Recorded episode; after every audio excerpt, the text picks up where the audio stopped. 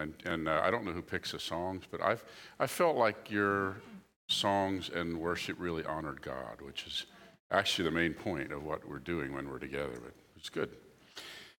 Um, so last week was Pentecost, right? I have my calendar right. I, I thought I would, I, and I preached at our church at home. I only do it a couple times in a year anymore. But I talked about the coming of the Holy Spirit.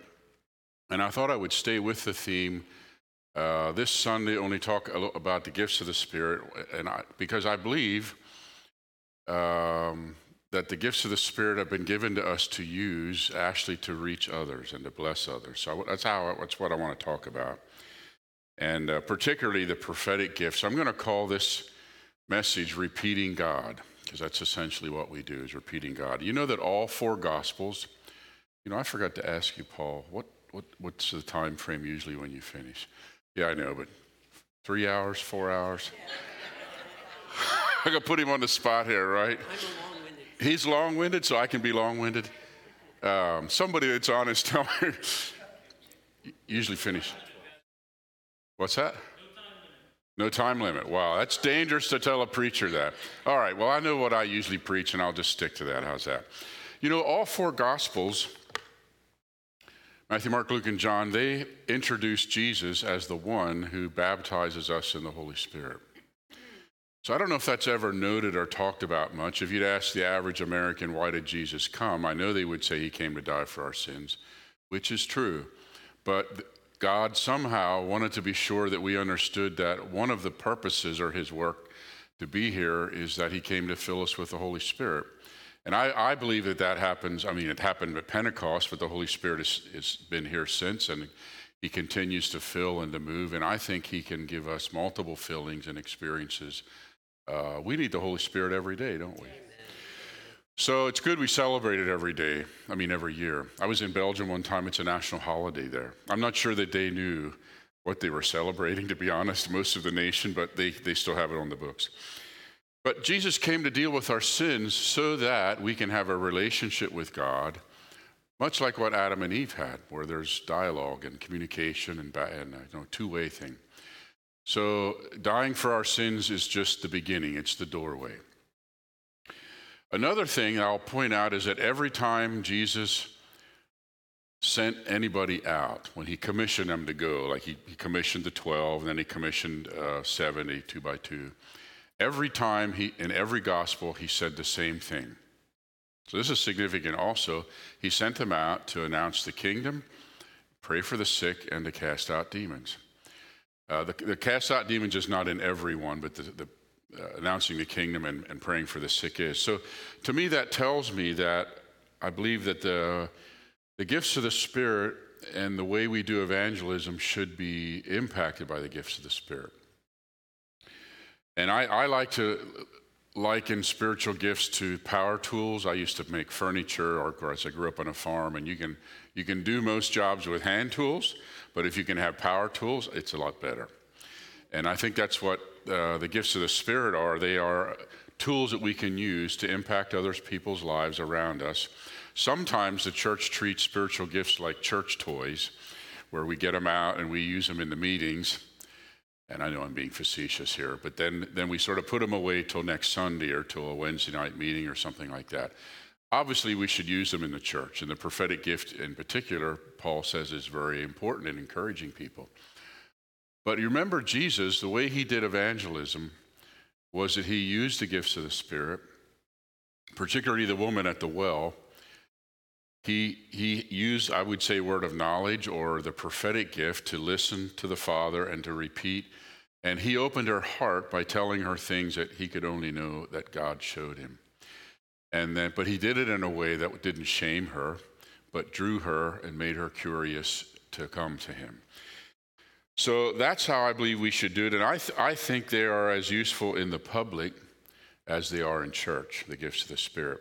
But I, am a, I'm a big advocate for just being naturally supernatural. Like, I don't think we have to change our voice. We certainly don't need a microphone. We don't have to change our voice. We don't have to act weird or anything like that. Because uh, people that are unbelievers around us, they don't understand uh, sometimes our church culture, so we have to be very careful. But I believe I've, I've prophesied or said things to people that I didn't say, Thus saith the Lord. I didn't change my voice. I didn't do anything other than I just said something, but I could tell the words still had the, the impact or the power that they would, uh, you know, they're intended for. Um, so 1 Corinthians 12, there's a whole section there on spiritual gifts, and I'm, I'm just going to read several verses to, today, one at a time. I'm not going to go through a whole passage, but 1 Corinthians 12 says a lot. But it starts out saying, Now about spiritual gifts, brothers, I do not want you to be ignorant. So God wants us to understand them. And so what I'm going to, I'm going to be pretty practical today um, about the gift of prophecy. And then in 1 Corinthians 14, it tells us to follow the way of love and eager to desire spiritual gifts, especially the gift of prophecy. So, this gift out of all the nine, there's nine of them, this gift is probably the most beneficial, whether it's in the church or in the marketplace. But he says, follow the way of love. I had an old Latter day Rain prophet. Um, he told me one time never to prophesy over anybody that I wasn't in love for at that time. And it makes sense because otherwise we can come across accusing or condemning or critical. We have to be careful that we don't put our, our own opinions or um, what's inside us into a prophetic word. We, we want them to hear what God has to say. So he says, follow the way of love. And that's been a general rule for me to make sure that I'm in love at the time when I speak to somebody. But we also point out there that we are to desire earnestly prophecy, earnestly spiritual gifts. So that's a, it's in the imperative, it's a command. So as a Christian, this is not sort of an optional thing for missionaries and pastors, but for everybody. And I, I believe all of you can prophesy. And there's a good chance a lot of you have already. But the Bible does, Paul says you can all prophesy one by one. So I don't see the prophetic as a special class of person who hears God and tells the rest of us what to do because they heard the Almighty. Uh, I know that God speaks through people, and He's spoken to me many times through uh, a lot of different people. But we can all prophesy one by one so that everyone can be instructed and encouraged. The context of that is in a local church. But when Jesus used it, like with a woman at the well, he was out outside. And she wasn't a Christian. She wasn't even a Jew. Uh, part of Judaism. And he used the spiritual gift to, to draw her. so I, I believe that Jesus was a man with perfect hearing. In fact, if you look at some of the, I won't go there, but some of the messianic prophecies, it talks about one who him having um, uh, ability to hear in the tongue of a disciple, and I believe that that's how Jesus operated. I think he did all his miracles as a man which is remarkable. But I believe that, you know, Philippians tells us that he laid his prerogatives as God aside. He was 100% God, 100% man, but he did his work on the earth as a man. And what that does is it gives me hope that I can learn to use the gifts of the Spirit because he was a man. Maybe not as good as him, uh, but, but I can. And um, I believe that he did what the Bible even says that he did whatever he heard, whatever he saw the Father doing or heard the Father saying. And it's obvious that he, when he, when he did things, like when he walked in the pool and healed one person and left, I believe he had a sense that God wanted to do something with that one person that day. So I believe he was constantly listening, constantly in tune. My problem Maybe you're the same. My problem is I get distracted. So I'm not always listening, but I do believe that if we can develop that as a lifestyle, it'll help us. Um, so people say, first of all, I believe everybody can hear God. The Bible says, you know, my sheep hear my voice, Jesus said. So I believe we can all hear God, but sometimes we don't have the confidence that it's God. So people will say, well, what does the voice of God sound like? I've told people God sounds a lot like you, only much better and much smarter. And the reason I say that is because He wants you to understand it. So if you speak Spanish, He's probably going to talk to you in Spanish. If you think in pictures, he's probably going to talk to you in pictures. You know why? Because he wants his desires to communicate to you. He's not trying to be mysterious, he's not trying to be difficult to get. He wants us to get what he's saying. And so that's why I say it's going to sound a lot like you. Many times when God speaks to us, He actually uses our head and He puts thoughts there. So we have faith in the devil putting thoughts there, and we know when it's his thought to tell it where to go. But we, we all, God also can put thoughts in our head. We just have to learn to know the difference between God's thoughts and our thoughts, and of course, the devil's thoughts.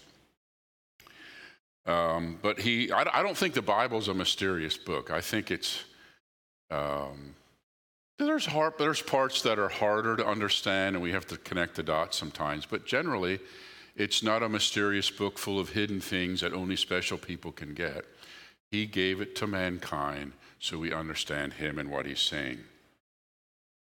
Um, I, what I believe God is doing in these days, and I think what he wanted to do uh, since he sent Jesus, is to restore to us the kind of relationship that Adam and Eve had. You remember before the fall, anyway, they would walk and talk with him in the garden, and there was a friendship, a relationship. He, they were not afraid of him, they were not ashamed.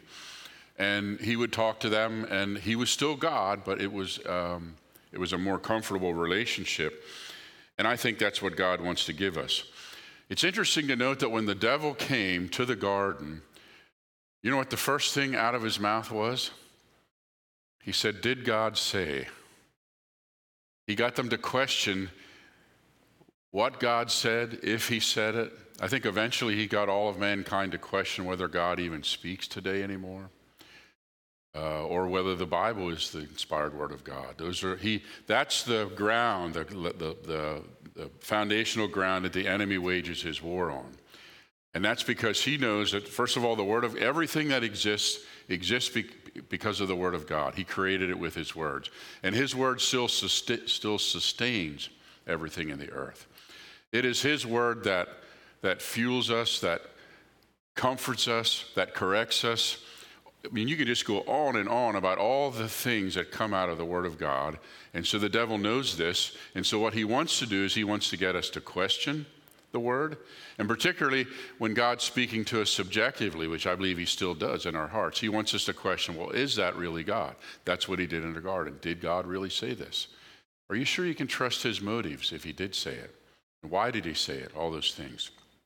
And um, so he comes against that.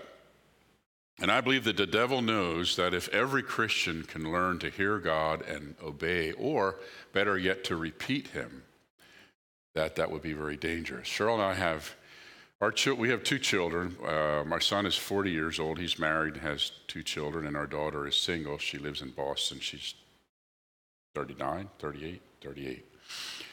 but we have two grandchildren that are soon to be six and four, right? My grandson was with me one day, and I, it, this opened my eyes because I said, I forget what he was doing. I said, No, Judah, don't do that. That could cause a big problem. So uh, he, you know, he complied. But then the rest of the day, he found his new vocabulary word was big problem. So he's on talking about big problem, on and on. And I realized, and it was, I'm, I'm glad it was that rather than something else. But I have to be careful what I say because he repeats what I say. So I also realize the power of saying things that will impact him positively, that he'll repeat good things, right? But so he repeats me. That's really what God wants us to do with him. Now, I I, of course, you can memorize scripture, um, but you can repeat God even in little things, um, you know, without, without having to memorize and spout off scripture to people. There's a, I think we have a natural tendency to be a little afraid of what God will say or do, and so we tend to just sort of back away.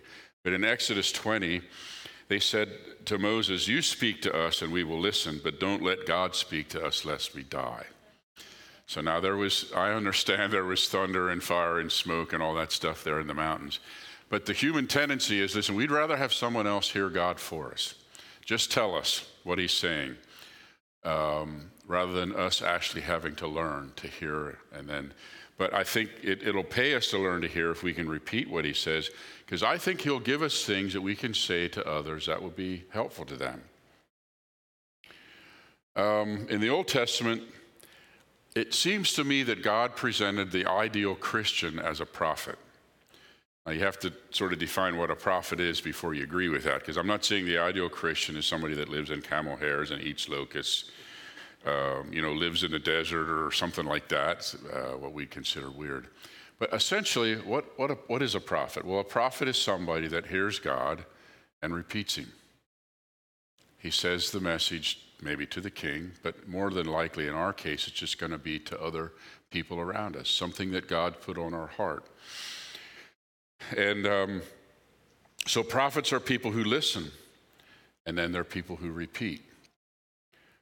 And even in the Old Testament, when they had, you know, just like a few prophets, and uh, they would prophesy to the kings. But of course, there were thousands of them that are, didn't get it into the canon of Scripture. So there was a lot more prophecy going on than what you'd think when you read the narratives of the Bible. But even Moses, remember there was a couple young men who were around the camp prophesying, and people were like trying to get them to stop. And they told Moses, you know, did you know that these guys are prophesying? And he said, I would to God that all, everybody would prophesy. So even then, Moses knew the heart of God is that all his people should be able to speak for him. And again, what I'm talking about is not a big epistle or a message or a sermon. We, don't want to be preaching to people, but we can say things that are encouraging. You know, I think particularly in this time, the people with the most hope or the people that give the most hope will get the most influence around us in our family, in our workplace. So we want to be, we want to be able to say things um, from God that, that give hope. I believe that prophecy is actually very central to the new covenant. And I will get to my stories in a minute. But we, we tend to make the new covenant, again, we make it out of forgiveness. We make it about getting forgiven and getting to heaven. All true. But there's more than just that. And uh, he, I think he wants to give us his words, I think central to the Great Commission is our ability to represent God to other people around us. And so that's where hearing him and repeating comes in. Uh, remember, he says in Jeremiah 31, I'll put my law within them. So he's going to go deeper. He says, you know, I give, I give the book, that's the, the written, inspired word, that's authoritative, but I will also take my words and put it deeper inside you. And there's another passage um, so, so God, uh, God wants to put His law inside, and you know, people. The, the Trinity is not Father, Son, and Holy Scriptures. As much as I love Scripture, given my life to studying it, and I honor it as the final authority for all faith and practice for believers and in the church, it needs to be that way. And yet, the Trinity is Father, Son, and Holy Spirit, and the Holy Spirit is the one who gives us this relationship with, with God where we listen. But Isaiah 59 21, God says, And as for me, this is my covenant with them, says the Lord, my spirit that is upon you, and my words that I uh, have put in your mouth shall not depart out of your mouth, or out of the mouth of your offspring, or out of the mouth of your children's offspring, says the Lord, from this time forth and forevermore. It sounds like the prophetic gift is not going to stop, like some have said, if you read that. But it shows that prophecy is still with us. It's, it's central, I believe, to the new covenant. Uh, and actually, I think this is what Peter preached on the day of Pentecost. If you look at this passage and you compare the text of Acts 2, he's actually echoing this whole thing of, of God putting words in our mouth. You know, your sons and daughters are going to prophesy, like Joel 2 said, and it's going to go on. This promise is for you and your children and your children's children and on. So I tell people God wants your mouth. He not only wants your, you know, your your life and your money or whatever else we say he wants. But I think one of the most important things God wants is our mouth to use as a mouthpiece to speak to others. And so I call prophecy inspired speech, where God inspires us and we say uh, things for him or things that he's inspired. I remember the first time it happened to me, I was in high school. And I ended up, ta- this guy was assigned seat beside me in a study hall. And the, the guy had a, a, drug problem. He was a good friend of mine, but he had some issues he was working through, very confused. He, started, he, he saw me carrying a Bible around because I would read it sometimes when I got my work done. So he started asking me questions. I found myself saying things to him that I didn't plan on saying. I even start quoting scriptures to him that I had not memorized. Now I do. I had, was memorizing a lot of scripture at the time, But I realized that God could put words in my mouth. And it shocked me. In fact, I had to run to the Bible later and look them up to be sure that I quoted them right. I mean, I don't want to misrepresent it. But He can do that. And so, again, I believe we can all hear, I believe we can all speak or repeat. And uh, I know there's some risk in stepping out in this, but I think, like everything else, um, we learn when we are willing to accept risk, we're willing to be wrong, willing to get it wrong, willing to feel awkward. And uh, as long as we're not, you know, speaking some kind of awful heresy, I think, you know, we, we can learn by, by doing that.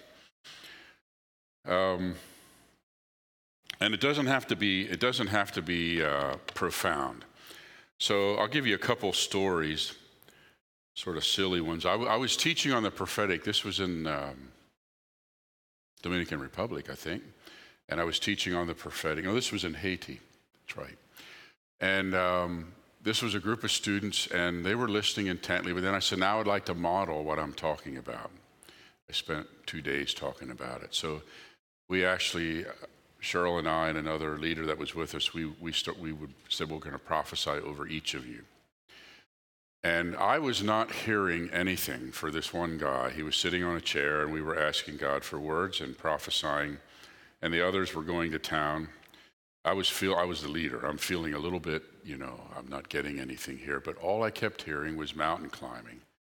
I'm like, okay, I need a little bit more, but you know. So I start thinking, okay, he wants me to tell him to keep pressing forward, keep climbing, keep going for it. And then I realized, no, wait, Barry, you're adding to the word. The word is just simply mountain climbing. So I just said, I said, I, I, stopped the prayer time. I said, Does mountain climbing mean anything to you? And he spun around in his chair, looked at me, and said, How did you know that? And I said, Well, I just was getting an impression about that word. He said, Okay, I'll be honest with you. He said, The whole time you're teaching on this, I didn't believe a word of it. And I told God, If this guy is telling me the truth, then tell him what my hobby is. So here, then he started telling me the Himalayan mountains, and I mean, I go to India regularly and Nepal, uh, and he was telling me the mountains that he's climbed around the world. This is his hobby; he loves it. And um, so he here, so there's a one-word thing, not not fancy, but it convinced him of the reality of the prophetic and that God can speak to someone else in this way. So that's just something simple, one word. You know, if you have a, uh, well, here we got one. Paul has, a, has his Kleenexes right beside him here. So you know what happens if I do this? If I pull one out, oh, there's another one right beside it. That's sometimes how prophecy works. If you're willing to go with something short or one word that he gave you, then sometimes more comes. Oftentimes, when I'm prophesying over people, uh, if I'm not sure how to start, I'll just begin to pray for them, and then sometimes I'll just get a word and I'll start praying in there, and then more will come. And that's a little bit how it works. You have to be sort of willing to go with the one word. Another funny story. Um, yeah, this is another humiliating one. I've got a number on a list here. So I was. This one was in the DR. I was at um, at a missionary conference. There's like 300 staff, mission staff there. And they gave me and our teams appointments one at a time to prophesy over the missionaries and their families, all right? So we had 15 minutes to hear and speak. It's not very much time. But uh, again, I was with Cheryl and another of our elders and his wife, and they're all getting, you know, nice, good words for this family. This is a husband and wife and three kids. And they moved to Haiti. They'd been there something like uh, eight or nine years already. I'm not hearing anything except I heard the word fluffy. And I'm like, that, you know, that cannot be God. God is not going to talk about fluffy. This isn't very spiritual at all. And besides, I'm the leader. Can you give me something a little better to give? And I kept on, kept on. I, I, all I could hear was fluffy, and they were winding down. The time was out, and finally, I just, I felt like God just said, "Ask, just tell them fluffy's okay. That's all they need to hear." So I just said, you know, I don't know if the word fluffy means anything to you, but I felt like I should tell you that fluffy's okay. Well, immediately, two of the girls started to cry. This family had two cats as pets. They were living, they flew from Miami. The one place they found, the one cat they found a home for with some friends. The other cat they couldn't place. So they dropped the cat off at some kind of a, a shelter or, a, yeah, a shelter, I guess you could call it, on the way to the airport. So the girls never knew where the pet went, if it got a good home, how it was treated, and the girls would often say, I wonder if Fluffy's okay. So, okay, so here's yours truly. I'm sent from Pennsylvania to tell these two young girls that Fluffy was okay. But you know, God does care about things like that, right? He cares about everything. We, he's never too busy, he's never too occupied to care about us. But I, I gave that again as an illustration that you don't have to give something amazing uh, that you think is amazing. Um, just start with what you have. And uh, I have stories where my prophetic ministry didn't go as well as that, but we won't talk about that today. no, actually, m- most of the time, um, you know, if we, if, we, if we have our hearts open to Him, He will use us to speak. Prophecy is not, this is what I, my conviction is prophecy generally is not predicting when Jesus is going to return. Um, I, don't, I don't. I think generally it's, it's rarely about world events. I know that can happen, but we can get in trouble too uh, if we start prophesying dates and prophets start getting involved in national elections and that kind of stuff. There's risk involved. I personally, I think uh, you have to be very careful. We've seen what that can do. Um, I don't, I don't know that it's all about the last days. We know we've, I think we've been in the last days since Pentecost, if you read Acts 2. Now, there are the last of the last, I get that. But I think prophecy has been so much on foretelling what's going to happen or on, on pointing a finger at something or somebody to change something that I think we miss the whole point. And the whole point in 1 Corinthians is that it's to encourage and console, um, exhort. Those things are all listed there. So I, I wouldn't waste your time on prophesying whether the baby's a male or a female. Don't prophesy about you know, who's supposed to marry who. And I know that you think like, well, horrors, but I've had people in my office that got married on a prophecy, and I said, shouldn't have done that. It's your decision. You make your, you know what? Everybody has a priesthood. Everybody can hear God. Everybody gets to make their own decisions, right? So I will listen to what other people say, but then it's my job to judge whether it's right or wrong or whether it's for me. And if someone insists that I act on something that they're prophesying, that first is a clue to me that this is just coming from a wrong, a wrong heart. It should be offered as this is what I think. This is what I feel like I've heard. I have an impression, and you know, then the, the person you know can pray about it and, and uh, decide. But for years, I would say I'm not prophetic. It's not my basic uh, gift. I'm more of a teacher until this, this uh, older prophet, he, he, one day corrected me. And He said, You know, everybody can prophesy. Don't say you're not a prophet. I'm not, maybe not Ephesians 4 prophet, but I I'm still prophetic, and I think all of you are as well. I'm not sure we want a special class of people. Think about this. It's a pretty heady thing to, that we can hear God and tell and speak for, uh, to others. I'm not sure we want a special class in the church or that are the ones that hear God and then tell the rest of us what to do. Right? We have to be careful. I do believe God uses people to speak to others. And I think there are some that are prophets that are very um, experienced and solid and accurate that we can trust. I'm not trying to undermine it. It's just that if everybody can do it, you know, the best safeguard to the some of the prophetic uh, problems that we've problems we've had with the prophetic gift is if ever, each of us learn how to hear God for ourselves because then when a prophecy is given, we can discern is this really true? Is it a mixture? Is it for us to act on? Or maybe sometimes I just put them on the shelf and I say, well, we'll wait, we'll see. But I rarely, if ever, act on a prophecy alone. I think it's, it can be really dangerous. I've seen people do that. And you know, when you go talk to somebody and you say, God told me, that's like throwing the trump card on the table. I mean, it's over at that point. It's like, fine, we'll see whether you heard God or not. And then they'll, they'll come, they'll give me this weird stuff like God changed his mind.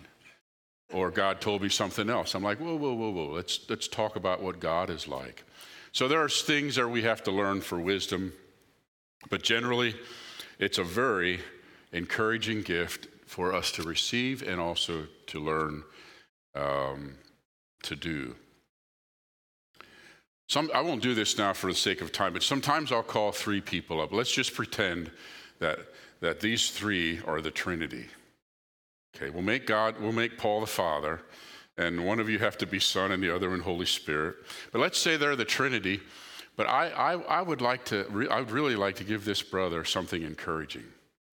And uh, he's on my heart. I'm praying for him, et cetera. Maybe I work with him or something like that. So if I can eavesdrop on the conversation that God has, and, and we never go digging for dirt. I don't want to know if he has a sin in his life. I mean, how many of us have sin sometimes in our life? All right, I see a lot of hands just for the record. I don't, I don't need to go digging for dirt. I want to dig for gold.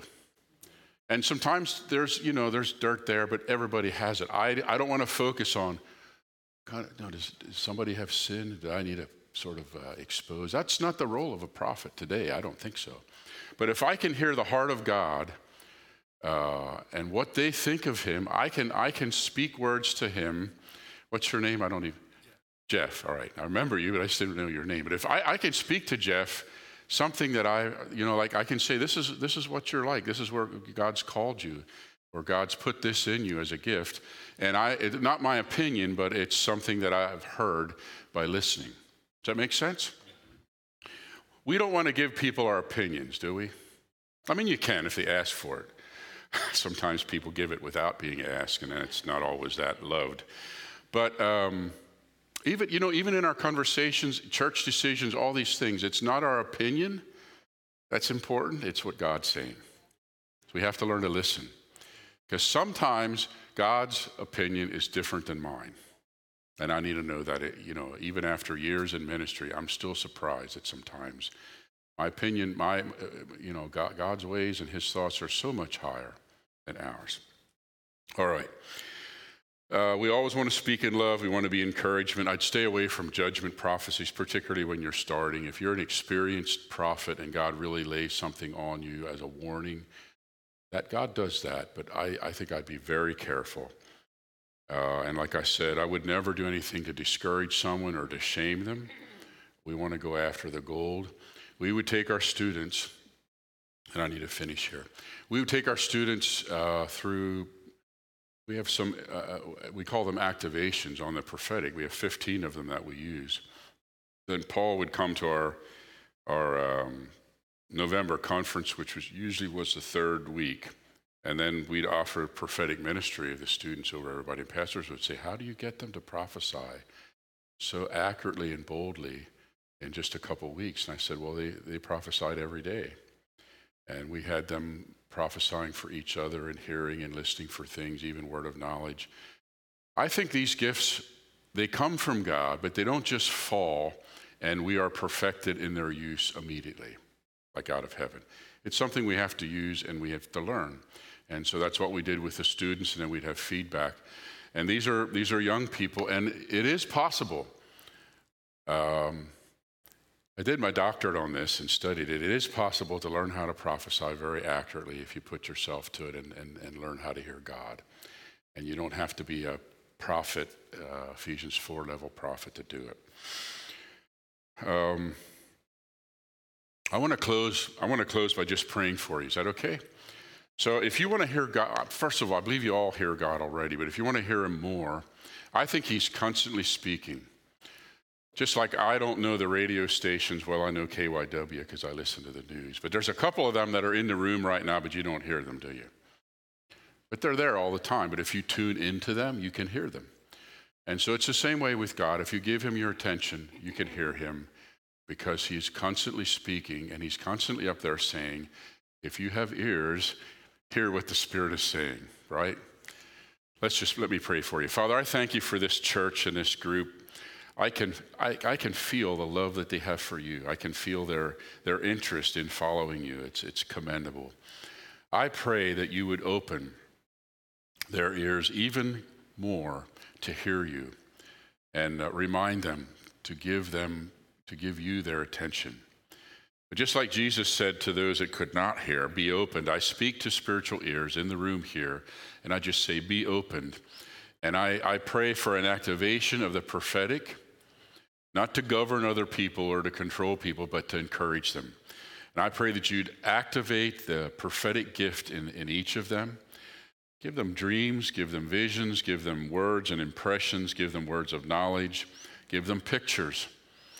Uh, however, you want to speak to them, I just pray that you give them your words and then that you put your words in their mouth, right in their mouths, where they hear you and repeat. I just pray that you'd grace them to do that.